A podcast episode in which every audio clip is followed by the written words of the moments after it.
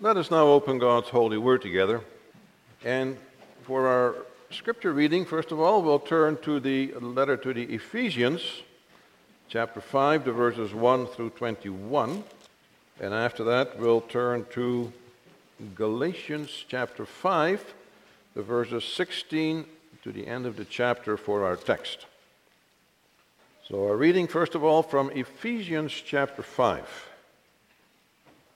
And there we read, Uh, therefore be imitators of God as dear children, and walk in love as Christ also has loved us and given himself for us, an offering and a sacrifice to God for a sweet smelling aroma. But fornication and all uncleanness or covetousness, let it not even be named among you as is fitting for saints. Neither filthiness, nor foolish talking, nor coarse jesting which are not fitting, but rather giving of thanks. For this you know that no fornicator, unclean person, nor covetous man who is an idolater has any inheritance in the kingdom of Christ and God. Let no one deceive you with these empty words, for because of these things the wrath of God comes upon the sons of disobedience. Therefore, do not be partakers with them. For you were once darkness, but now you are light in the Lord. Walk as children of light. For the fruit of the Spirit is in all goodness, righteousness, and truth, finding out what is acceptable to the Lord, and have no fellowship with the unfruitful works of darkness, but rather expose them. For it is shameful even to speak of those things which are done by them in secret. But all things that are exposed are made manifest by the light, for whatever makes manifest is light. Therefore he says, Awake, you who sleep, arise from the dead, and Christ will give you light. Uh, see then that you walk circumspectly, not as fools, but as wise, redeeming the time because the days are evil.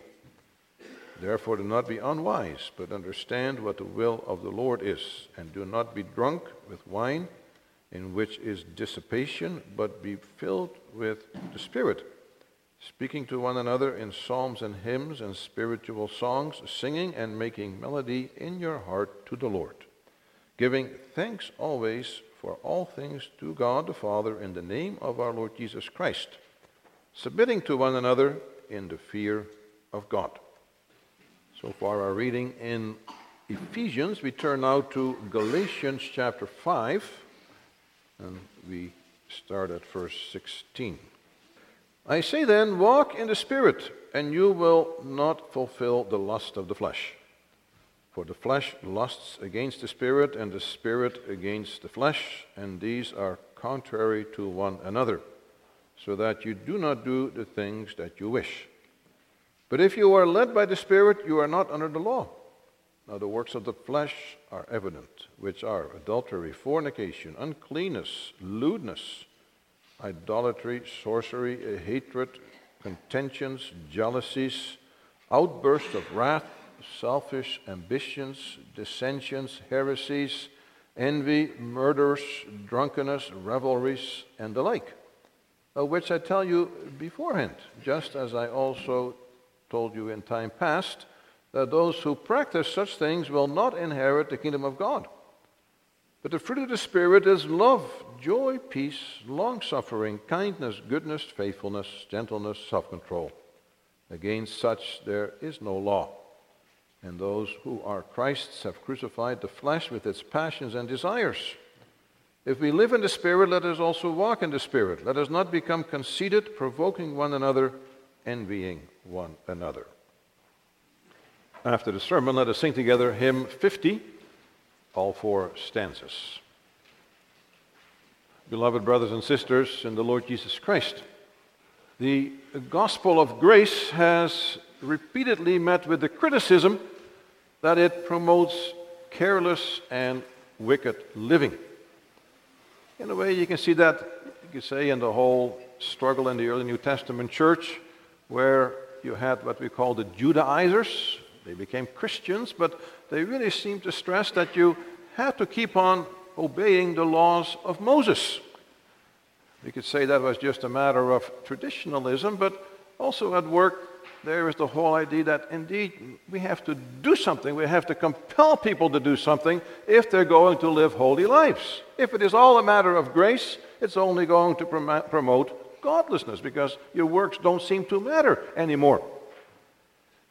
Now we know that this kind of thinking also was very prominent in the time leading up to the Reformation because over the centuries the church had begun to stress all the things that we must do to be saved, besides the kind of good works, also all kinds of works of charity, but also the whole idea of prayer to saints, buying indulgences, all kinds of things that we had to do, you could say man had to do to be saved. Now, when Luther and also the other reformers then stressed, no, we are justified by faith alone. You know, it's also reflected, for example, in Lord's Day 24. Rome responded by saying, that's going to make people careless and wicked. You need to have something to threaten them, otherwise, they will not obey. Same kind of accusation also popped up when the discussion shifted to the whole doctrine of election, which really is integrally tied with justification by faith alone. But also there, if you read through the canons of Dort, in particular, also if you look into conclusions, conclusion four mentions the idea that if you stress we are elected into salvation, it is all out of grace through faith, it's going to make people careless and they will commit the most atrocious crimes. Now, it's important, therefore, to know how to answer the accusation of God's grace leading to careless and wicked living. We have to answer that, be able to answer that with respect to those who challenge us on that point, but we need to know it especially with respect to ourselves, because a proper understanding is essential for Christian living. And the answer really lies in the gift of the Spirit, who is part and parcel of the gift of salvation. It's interesting when Paul, in the letter to the Galatians, where he has to defend the gospel of being justified by faith alone, then when he comes to chapter 3, verse 2, for example, he stressed how the Galatians had received the Spirit by hearing with faith. It's interesting. He doesn't even, first of all, put it in terms of being justified by faith, but about receiving the Spirit. Verse 14 of the same chapter, he mentions that the Spirit was part of the blessing of Abraham, received through faith. And then, again, chapter 4, verse 6, he mentions how God had sent the Spirit of His Son into our hearts. Then, with that Spirit, we are able to confess God as Abba, Father.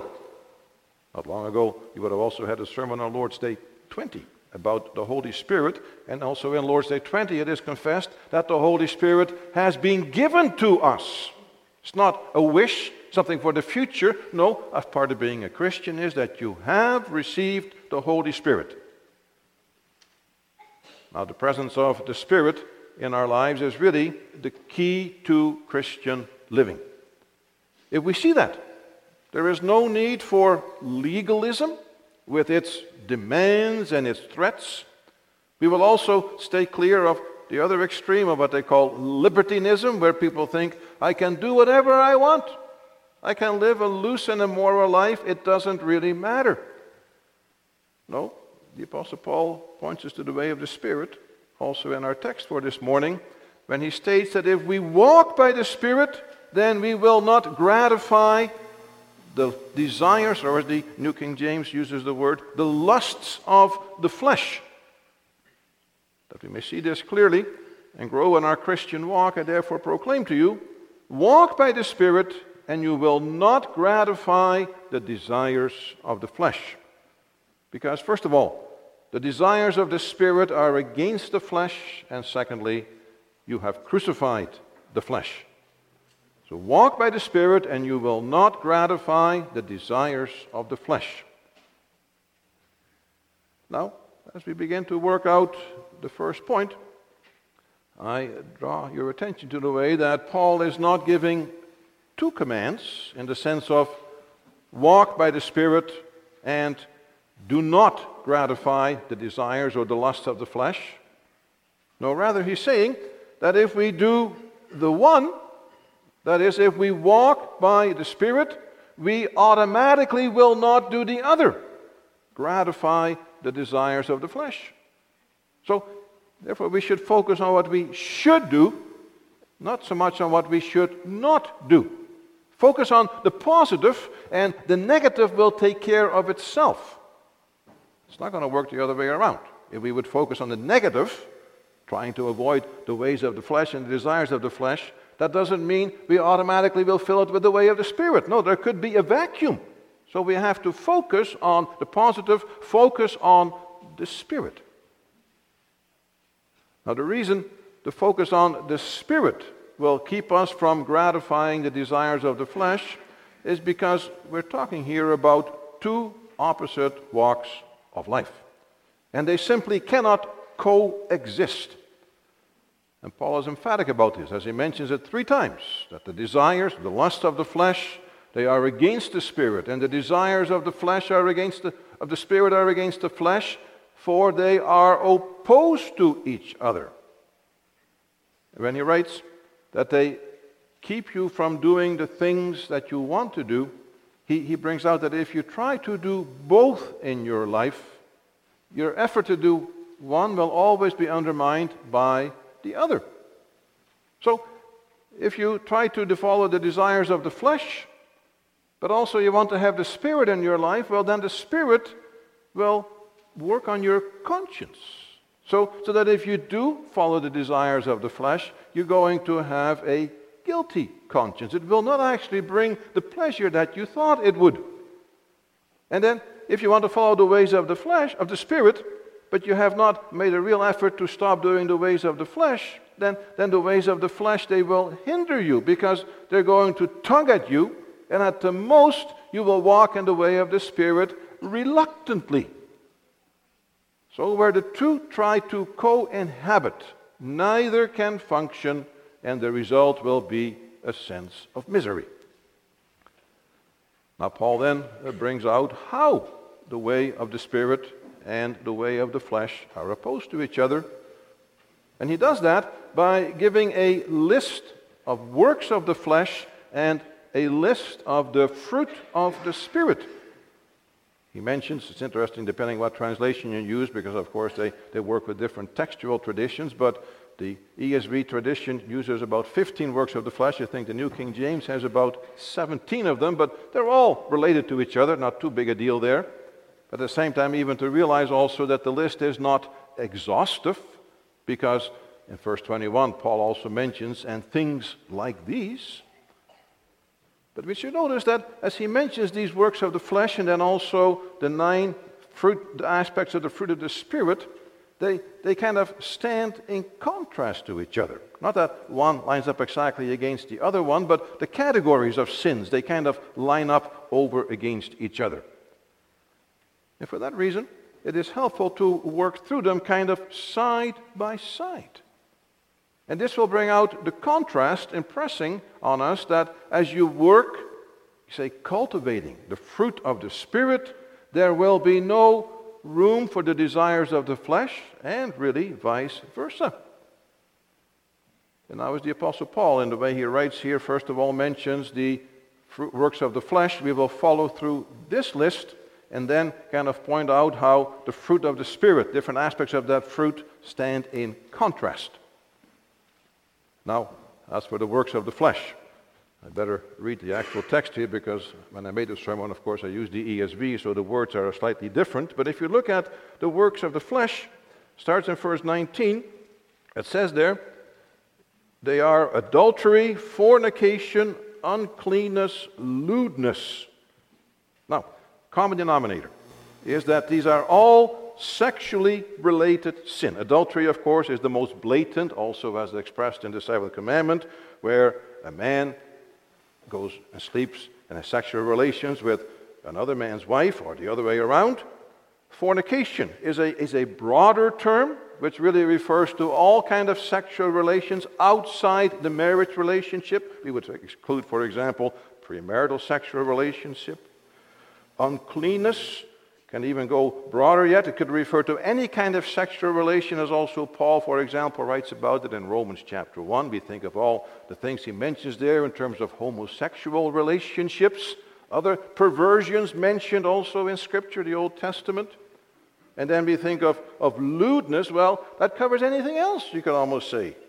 So, of course, in the end, sexual immorality is not only involved in direct sexual acts, but even anything that perverts the beautiful gift of sex as the Lord has given it to us. In our day and age, we can think of, of pornography, where really the women's bodies are displayed to satisfy the lustful leering of men. We think of the way it is promoted nowadays in the fashion styles, which you sometimes say, well, that really crosses the, the bounds of decency because they, they show way more that really is appropriate and that can be true both for women and for men, even though we might think it is more the case for, for women, but even in the way that fashions go. There always can be a sense of, of lewdness about the way that people dress themselves. Now, notice these words. We just touched on a few different things, but they cover the whole range of sexual perversion, sexual impropriety. They are all ways of works of the flesh.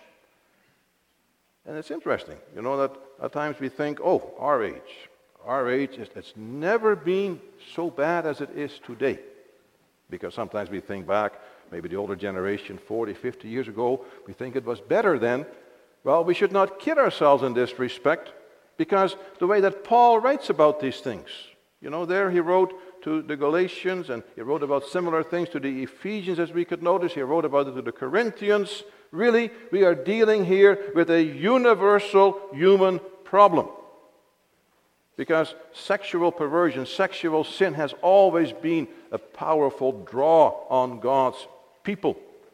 For that reason, he had to also admonish his readers. It's interesting also in that respect when the apostles met with the elders of the church in Jerusalem and they said, okay, we cannot expect the Gentile Christians to keep all the laws as given through Moses, but we should impress upon them that they should not involve themselves in idolatry, worshiping false gods, and also sexual immorality, because often false religion went together with sexual perversions. Those things were specifically spelled out but the point that comes out here is that we're dealing here with a general human problem, not unique to our age, and our age, as bad as it may be, is not necessarily worse than any other time in history. Now, we see then the works of the flesh. When we look at the fruit of the Spirit, then, as we said, we can't line up, make exact two columns and line up the first over against the first, first work of the flesh and the first fruit of the Spirit. But if you go to the last fruit of the Spirit, self control, that really touches this whole category of sexual sins. Because that term self control is used in many other passages as well, although not exclusively, but, but generally to refer to sexual conduct. For one who has the Spirit, does not live in wild pursuit of whatever satisfies sexual urges. To think of Paul again as he writes about this in 1 Corinthians 6, where he was addressing the fact that, that the Corinthians, they were Christians, but they were still visiting temple prostitutes. He says, How can you do that? How can you do that? You're a temple of the Holy Spirit. Your body has been bought with the precious blood of the Lord Jesus Christ. And so, so Paul stresses also throughout Scripture that, that throughout his writings that the proper home for sexual relations is within the bond of marriage between a husband and wife. And this requires self control. Self control to, to keep that for the proper relationship. And this has to be underlined. In an age where there is so much pressure to accept the works of the flesh into the temple of the Holy Spirit, whether that be individually into our life, all kind of sexual perversions, or also into the life of the church, which is then supposed to accept that. An honest reading of Scripture makes it clear that these stand opposed to each other. The ways of the flesh, the desires of the flesh, and the way of the Spirit, which focuses on sexual purity within the marriage relationship, summed up in that word self control. Now, having said that, this is not to deny or minimize that there may be turmoil in someone's heart. someone who loves the Lord. But there are that, that urgings in the flesh, there are the works of the flesh that are trying to push their way forward. And you know, in that respect, it may not even be possible to stop, let's say, even same sex thoughts popping into one's mind, into one's heart. That does not mean one has to give in to it. No, because there's a recognition the fruit of the Spirit is self control. In the same way, you know, a single person who will have impure sexual thoughts coming into one's heart. They don't respond to that by saying, well, then I better do what I feel like doing. No, self control. You say the fruit of the Spirit is not to do that. The fruit of the Spirit is to, to fight the ways of the flesh and to remain pure. So, even though the reality is there, that the works of the flesh, the ways of the flesh, they push themselves forward, but then we say, no, I want to walk in the way of the Spirit. You don't give in to them, but you pray to the Spirit for the fruit of self control. Now, next in that list that Paul gives there, he mentions idolatry and sorcery. Again, he put these together because it refers to the worship of false gods, also sorcery, trying to get into touch with the spirit world for whatever reason. Again, we think of the decision that we mentioned earlier that was made in Jerusalem that the Gentile Christians, they should abstain from the worship of idols and from blood and from what has been strangled all the kind of things that are, were, were associated with pagan worship. For in that respect, the Christians should not involve themselves in practices that associated them with pagan religions. Now, as was evident in also the letter to the Corinthians, this, this called for quite some care and discernment because for the Christians in Corinth, for example, if they wanted to buy meat, they had to deal with the reality that all meat was basically slaughtered in a religious setting. They didn't all use it in the temple, but the rest might take it down to the marketplace. But it had been slaughtered in a religious setting. Now, in that respect, they had to be careful. Paul says you can buy it, don't ask any questions. But if someone makes a point about it, saying, well, now you're buying this meat that was slaughtered in such a way that it honored Zeus or whoever, then you would say, okay, I don't want to be associated with false religion, therefore I won't take it. Not because I don't understand, but because that person might not understand. That respect in our day and age, you know, we can think for a comparison. Nowadays, they sometimes make a big deal about meat having to be slaughtered in, in a kosher way. That's for the Jews, or in halal, that is for the Muslims. Now, even if you see that on the package, you don't make too big a deal about that. But if someone says, oh, when you buy that particular product, when it is halal, that means you worship our God, and you say, well, now I'll leave it on the shelf. Because lest you think that I worship your God. I don't. But as we said in general, we have to have, show some discernment, but we don't want to in any way be associated with false gods.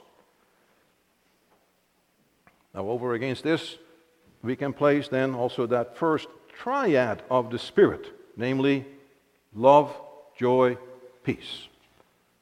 Why can we put that over against idolatry? Well, because love for the Lord is always to be first. We think of how the Lord Jesus Christ summed up the Ten Commandments. The first great commandment is to love the Lord your God with your whole heart, soul, mind, and strength. And also when it comes to joy, what is our joy as Christians? Well, it is that we are God's children, that we have this blessed relationship with Him. So often the theme of the Psalms, the joy, love for the Lord. And, and just you want to sing about that. Psalms express that joy of being children of the Lord. And as for peace, well, we think of, of the peace we have with God in Jesus Christ. So we rejoice in knowing that there is no condemnation with God, but we are at peace with God. So when you focus on the Lord, when you love Him, when you rejoice in that relationship, when you think of, of the peace we have with God in Jesus Christ, then actually there is no room for idols in your heart anymore. You're just too busy focusing on the Lord your God. You see, if there's the one, you focus on the one, then the other no room for it anymore. Well, next Paul, next Paul lists another whole list of things. He mentions hatred, contentions, jealousies, outbursts of wrath, selfish ambitions, dissensions, heresies, envy, murders. Again, as we, we look at that list, you know, there, there we see a total self centeredness, where the only concern is your own well being, and if you have to be a bully to go through life, who cares? It's one of those things, me first. That's always comes to the fore in all these kind of activities. Now, where these are present, where these kind of attitudes are present, these works of the flesh, you think, for example, in, in marriage or family life, well, that makes it a very unhappy, very dangerous place. Just think that, that if someone is, has a short fuse, blows off the handle just like that, then, then the wife might not dare to say anything to her husband because she doesn't know how he's going to react. Maybe even lashes out in his anger, not even towards her, but towards the children. That happens. Children also are going to dread going home if they're going to face abuse, physical abuse, verbal abuse, when not hostility is there. Even in the workplace. If you work with people who you know you have to kind of walk on eggshells around them. If you have a boss like that, oh, that's a terrible environment. It's a toxic environment, and you dread going to work, and you go to work because you have to pay the bills, but it's a dangerous place because people live in fear of each other. And people begin to manipulate the whole situation so they can survive. Now we see the contrast in the next triad of the Spirit, which mentions long suffering or patience kindness and goodness. Be now thinking of the home situation again. What a blessing it is when, when a husband and wife and parents show that patience, that long suffering in the way that they deal with one another, with their children, when there is kindness in the home. And, and the, spouse, they, they, the spouses, they know that about each other, that kindness. And also the children, they know mom and dad are so patient, they're so kind. And also that goodness, always seeking to do good, speaking good words, encouraging words. Really, that, that is a, a wholesome environment, whether it is in the home, whether it is in the life of a congregation. You know, you can even think it through there. What can you imagine if you go to a congregational meeting and you're always kind of afraid that brother so and so is going to stand up and give it to the minister or give it to the whoever leads the meeting? Kind of afraid. Is that going to happen? But if you all know, you come together and you know that there is this, this kindness, this, this patience, and this goodness, then you look forward to those meetings because you know you will be edified by it and you, you speak about things together. Workplace is the same way. All these things, when you are busy with the fruit of the Spirit, that brings a, a healthy, a wholesome environment. Then finally, Paul mentions drunkenness and revelries. That revelries, that refers to, to excessive feasting. You might even say wild partying. You know, sometimes we, we speak about people who are kind of like party animals. And they think that, that a, a weekend is for getting drunk to the point that actually you, you vomit and that time to get stoned out of your mind as high as you possibly can. But over against this, we think of the last triad faithfulness, gentleness, self control. Notice we use self control already with respect to sexual immorality, but we said the categories they are addressed in one way or the other. But, but all these things faithfulness, gentleness, self control they bring out reliability in a person, humility, self mastery, and dealing with, with all those kind of threats to, to remaining self conscious and, and fully in control of your life. But as we said, that self control was important with respect to sexual sins. It's also fitting with respect to alcohol, really, by extension, to any substance abuse. Think of what we also read in Ephesians chapter 5, verse 18, when, when Paul contrasts the way of the Spirit with getting drunk, because he said, And do not get drunk with wine, for that is debauchery, but be filled with the Spirit. So don't be intoxicated with the alcoholic spirits. That's the way of the world, that's the way of the flesh. But be filled with the Spirit who lives in us, who has been given to us. And so, as we have walked through these two lists, it should be obvious that the works of the flesh and the desires of the flesh do not fit with the fruit of the Spirit. They truly do stand opposed to each other.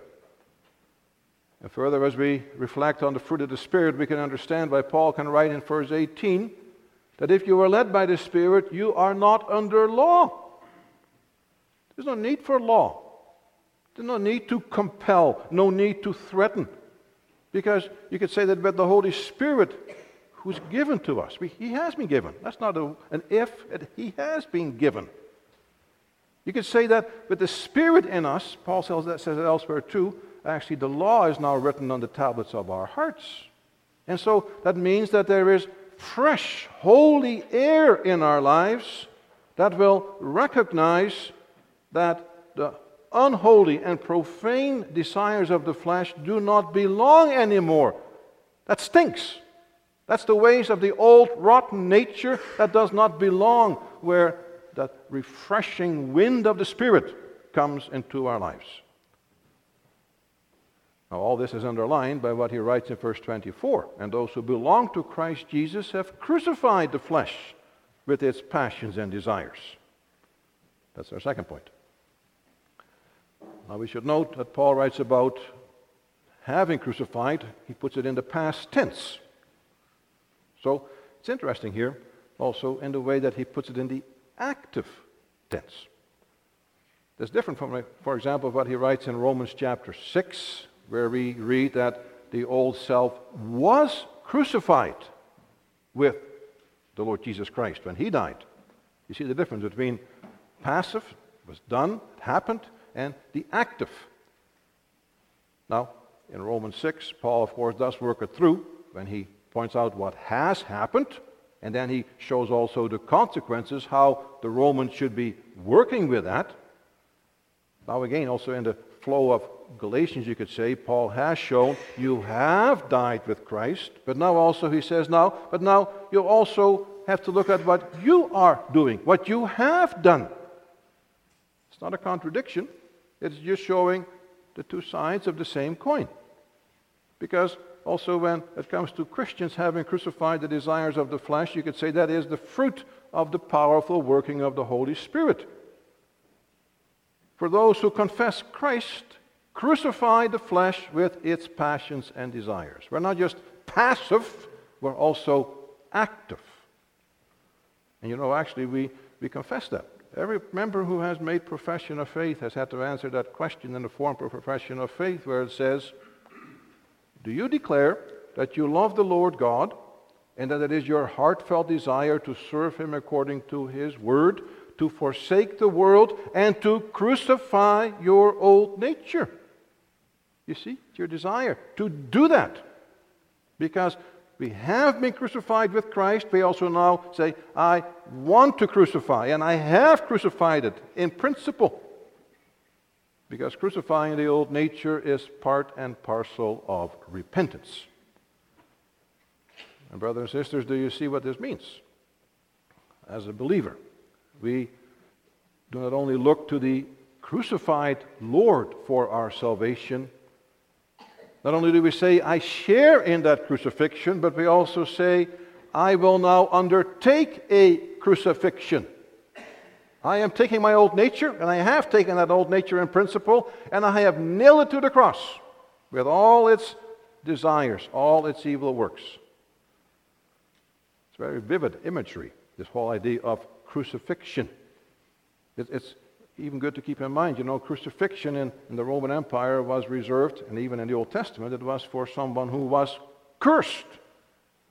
Well, our sinful flesh, our old nature is cursed. And we know from crucifixion that it was a very painful way to die. It's often been said to be one of the most cruel ways to put someone to death. It was also a slow way to die. Sometimes criminals would, would hang on the cross for days when finally their last breath would leave their, their lungs. But the same is true for the works of the flesh. They die slowly, even though we say, Yes, I have crucified them. And then just when we think, that we struggle with a particular sin that we think, hey, I, I got it, I got it. I think I've been allowed to get past this particular sin to move on. It almost seems that when we think that, they catch a second wind and we think it was dead or it should be dying because we crucified it. You know, and the worst thing we can do then, when that happens, when all of a sudden that old, an old habit, for example, wants to resurface, an old practice, then, then we shouldn't affirm it. We shouldn't let it find room in our lives. No. Crucifixion, we think of it, you drove the nail in firmly and quickly. And so it should be with the works of the flesh. And when also then it comes to, to turning around, you know, when it comes to also the ways of repentance, then we should not make a wide U turn thinking, okay, well, I know I have this problem, this way of the flesh, and I kind of have to ease myself out of it. No, repentance is not taking the widest U turn you can, but it is actually turning around on the spot, right then and there. Because you don't ease yourself out of sin. Just imagine a person who is struggling with the sin of pornography says, okay, you know, it's not right. I know that. What I'm going to do is, I'm spending uh, three hours a day on it now. But I'm going to bring it down to two and a half hours this week, and then slowly but surely I'll wean myself off it. No. You stop. Repentance means you turn around because you say, I've nailed this to the cross. It doesn't belong in my life. It doesn't fit with the Holy Spirit. You know, the same way, if someone is abusive towards his wife, he doesn't say, Well, I'll only beat her three times a week, and then I'll ease myself after that. I'll only be rude to her twice a week. No. You repent. You turn around. You stop because it does not belong in your life. You have crucified the old ways.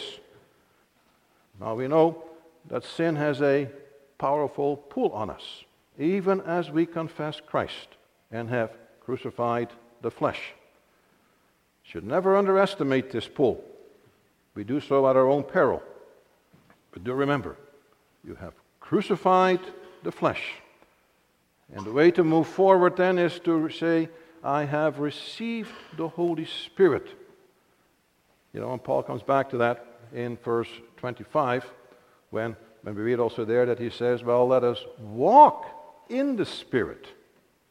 Other way of translating that, the ESV does that too. It says, Let us keep in step with the Spirit. If we truly understand the gift of the Spirit, if we truly believe that we have received the Spirit. We just confessed that a few weeks ago, Lord's Day 20. Then the way forward is to follow the Spirit. After all, he, he is in us. You notice time and again when Paul makes appeals to his readers to change their lives, he always appeals to the fact you have received the Spirit. He doesn't say, dig into your own heart and figure it out. He says, no, look to the Spirit. Look to the God who dwells in you, who is working in you. So he's urging us on. And because the Spirit is in us, it is our calling to keep in step with the Spirit. You want to understand what keeping a step with the Spirit is? You know, you can imagine how, how soldiers, for example, are taught to march.